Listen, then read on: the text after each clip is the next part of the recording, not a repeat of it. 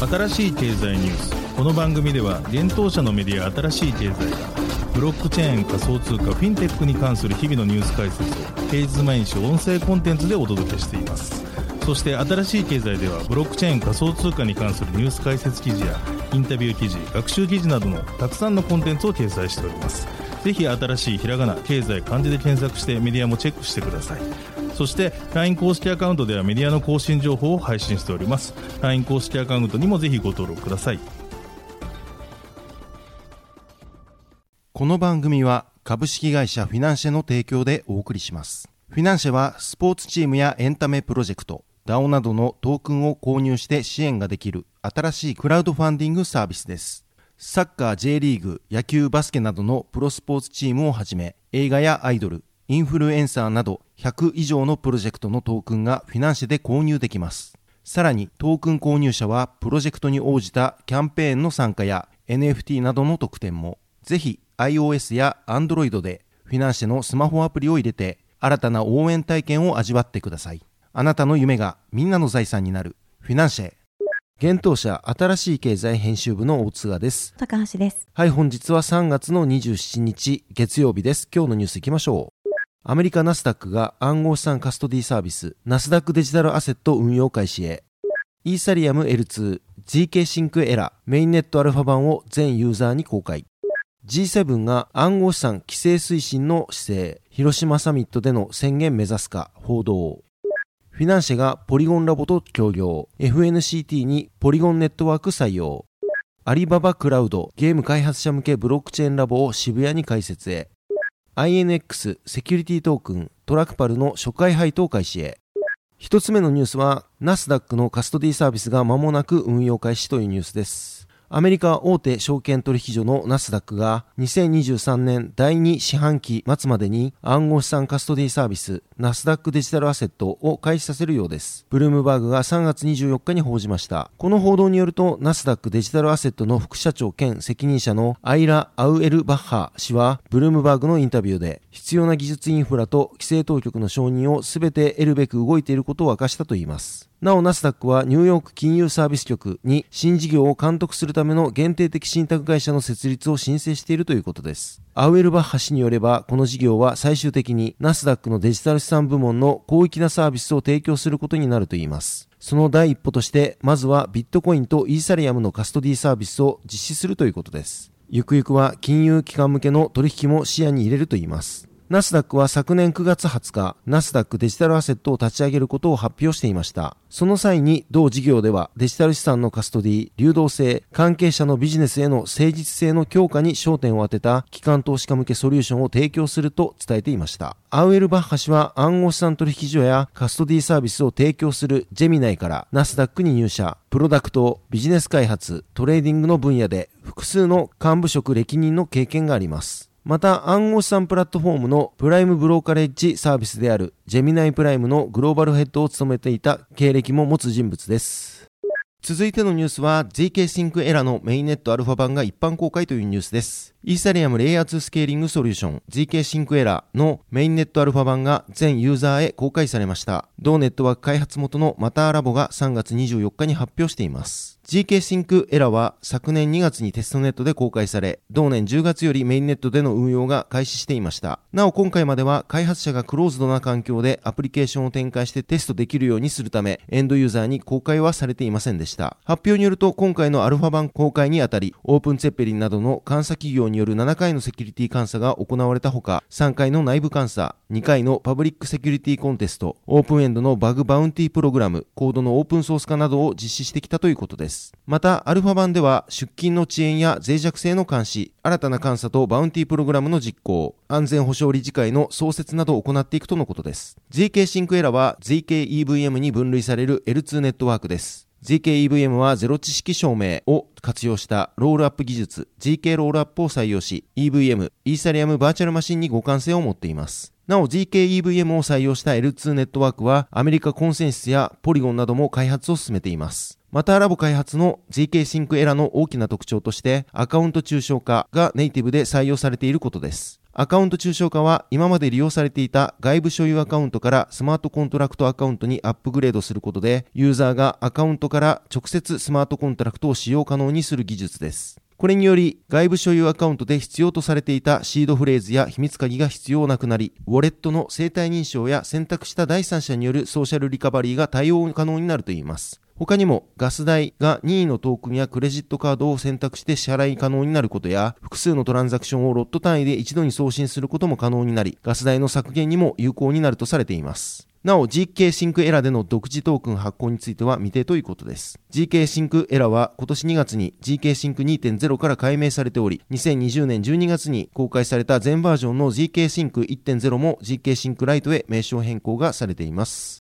続いてのニュースは G7 暗号資産の規制強化へというニュースです。主要先進国7カ国 G7 は暗号資産の規制を推進するようです。関係者の話をまとめる形で共同通信が3月26日報じました。G7 はカナダ、フランス、ドイツ、イタリア、日本、英国、米国で構成される政府間政治プラットフォームです。G7 財務大臣中央銀行総裁会議では、世界の経済、金融情勢や国際通貨制度、金融規制、監督などについて意見交換を行っています。報道によると G7 は5月19日より開催される広島サミットでの首脳宣言への反映を目指しているといいます。広島サミットに先立って新潟で行われる財務大臣中央銀行総裁会議で合意を得るべく議論を加速させている模様です。暗号資産に関する規制ルールは各国によって異なります。G7 は世界標準の策定で主導的役割を果たしたい構えだといいます。また暗号資産が及ぼす金融システムへの影響については4月中旬にワシントンで開催される主要20カ国 G20 の財務省中央銀行総裁会議でも議題となる可能性が高いとのことです。これらの動きは昨今の暗号資産業界の不安定な状況が影響していると思われます。かつて世界トップクラスの暗号資産取引所であった FTX が昨年11月に破綻したことは業界のみならず世界の金融シーンに影響を与える出来事だったと言えるでしょう。その後、アメリカ証券取引委員会 SEC をはじめとする規制機関が業界に対する規制を強化する流れになっています。続いてのニュースは、フィナンシェがポリゴンと協業というニュースです。トークン発行型クラウドファンディングサービスフィナンシェ運営のフィナンシェがポリゴンラボとの協業開始を3月27日発表しました。ポリゴンラボはブロックチェーンプロトコルポリゴンの普及を推進する企業です。今回の協業により、フィナンシェは同社発行のフィナンシェトークンにポリゴンブロックチェーンも採用したことを改めて発表しています。フィナンシェトークンはイーサリアムブロックチェーン上で発行される暗号資産ですが、フィナンシェ上での利用やステーキングやガバナンスに関するフィナンシェトークンはポリゴンブロックチェーン上にブリッジされたトークンが利用されます。フィナンシェは発表にて、フィナンシェトークンのユーティリティの提供部分にポリゴンを活用することで、フィナンシェトークンは取引処理の遅延や取引手数料の高騰を抑えながら、より安定したサービスが提供可能ですと説明しています。フィナンシェトークンは国内3例目の IEO 案件としてコインチェック提供のコインチェック IEO にて先日販売を実施しました。申し込み金額は200億円を突破し倍率18.78倍で約10億円相当のフィナンシェトークンが販売されました。フィナンシェトークンはフィナンシェユーザーへの報酬やフィナンシェ上の優良なコミュニティが継続的に成長するためのインセンティブとして活用されるプラットフォームトークンとしての役割を持ちます。なお、フィナンシェでは、スポーツチームや企業発足のプロジェクトなどが、フィナンシェ内で発行する暗号資産ではないコミュニティトークンの発行も行われています。なお、フィナンシェは、コミュニティトークンホールディングスと呼ばれるインセンティブプログラムを3月16日より開始しています。コミュニティトークンホールディングでは、フィナンシェ内で活動する各コミュニティが発行するコミュニティトークンをホールドしながらコミュニティ活性化に貢献したサポーターに対してフィナンシェトークンが支払われるとのことです。また4月3日からはフィナンシェトークンのステーキングが開始となる予定です。発表によるとステーキング利用者への報酬配布については報酬プールの5%を毎月ステーキング報酬として対象者に分配するとのことです。なお、開始時の報酬プール額は1億フィナンシェトークンだといいます。そのため、初月の報酬総額は500万フィナンシェトークンになると見られています。初回の報酬付与については4月4日が予定されており、それ以降毎日報酬が付与されるとのことです。続いてのニュースはアリババクラウドがブロックチェーンラボを渋谷に開設へというニュースです。アリババクラウドが東京都渋谷区にブロックチェーンラボを立ち上げることを3月22日に発表しました。ゲーム VR コンテンツ開発の国内企業スケルトンクルースタジオと提携して開設するといいます。このラボ立ち上げにより日本のゲーム開発者が Web3 時代にさらなるビジネス機会を探求できるよう支援するといいます。Web3 時代の競争力を維持するためのインキュベーションハブとしてゲームデザイナーが集まり最新のブロックチェーン技術のスキルを高め合う場を提供するということです。アリババクラウドは同ラボにて定期的にイベント開催も行う予定としており Web3 のグローバルハッカソンイベントハッパソン2023やブロックチェーンゲームハッカソン遊びハック東京がそれに含まれるといいます。また、当面同ラボをアリババクラウドと協業プロジェクトに取り組んでいる一部の顧客とハッカソン参加者を対象に開放するといいます。アリババクラウドやブロックチェーンに特化したパートナー企業のエンジニアが現地で技術サポートを行うほか、開発者は定期的なセミナー、ワークショップ、ネットワーキングイベントを通じて常に最新の Web3 技術のトレンドや知識を学ぶことができるとしています。さらに、同ラボに参加する開発者はアリババクラウドの Web3 パートナーナーエコシステムに直接アクセスできるメリットもあるといいます。これには、機関投資家向けのデジタル資産保管ソリューションの Safeheron、 Web3 ゲームプロジェクトの高速化、拡張性、パフォーマンスの向上を可能にするブロックチェーンインフラストラクチャープロバイダー大手 NodeReal、 Web3 ゲームエコシステムのためのスケーリングソリューションプロバイダーココス BCX が含まれるということです。また開発者はこれらの各プロジェクトエコシステム上のテスト環境で実験の機会が得られるということです。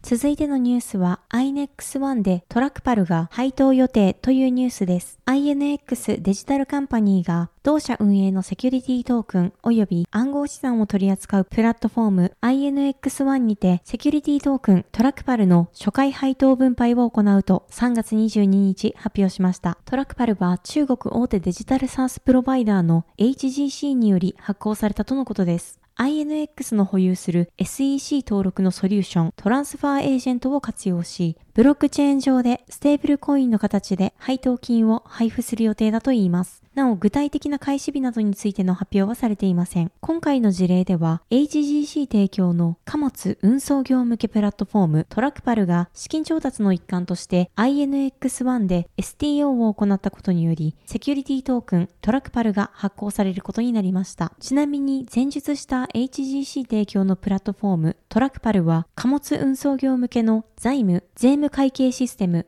トラックブックが提供されているとのことです。このトラックブックでは、運賃、トラックレンタル料のオンライン決済や税金対策のアドバイス、VAT インボイスの閲覧、通行料や燃料代の有利な条件での支払いなどが行えるといいます。これにより、急速に成長している物流ソリューションの需要をサポートしているとのことです。INX の副 CEO 兼 COO であるイタイ・アブネリ氏は、トゥルクパルの投資家への初期配当は INX のチームにとって金融の真の民主化を可能にするという当社のビジョンを実現するまさに円環の瞬間だとコメントしました。また、こういった機会を活用することに関心を持つ HGC のような現在の発行体パートナー及び今後登場するであろう多くの発行体パートナーと協力することを楽しみにしていると続けています。HGC の創設者のウェンドン・ジャン氏は INX1 で独占的にトゥルクパルを発売することで HGC は SARS エコシステムの長期的な利益を投資家、株主、経営陣、ユーザーと共有し、定量的なフライホイール効果でトゥルクパルのビジネスを急速に拡大させることができるとし、今回の配当支払いの実現により、特に USDC を通じて HGC はトークン発行から事業開発、利益獲得、投資家への配当支払いまでの全プロセスの実施を完了し、INX1 プラットフォームとの全プロセス統合の検証を成功させた。これらのことから HGC はシステムの拡大と発展を加速させる自信があり、また、より多くのユーザーがエコシステムに参加して発展を共有し、すべてのエコロジー関係者と投資家に長期的な持続的成長のリターンを生み出すことになるだろうと続けました。INX1 は昨年12月、アバランチブロックチェーンと機能統合することを発表。また、3月16日にはポリゴンブロックチェーンとの統合を発表しています。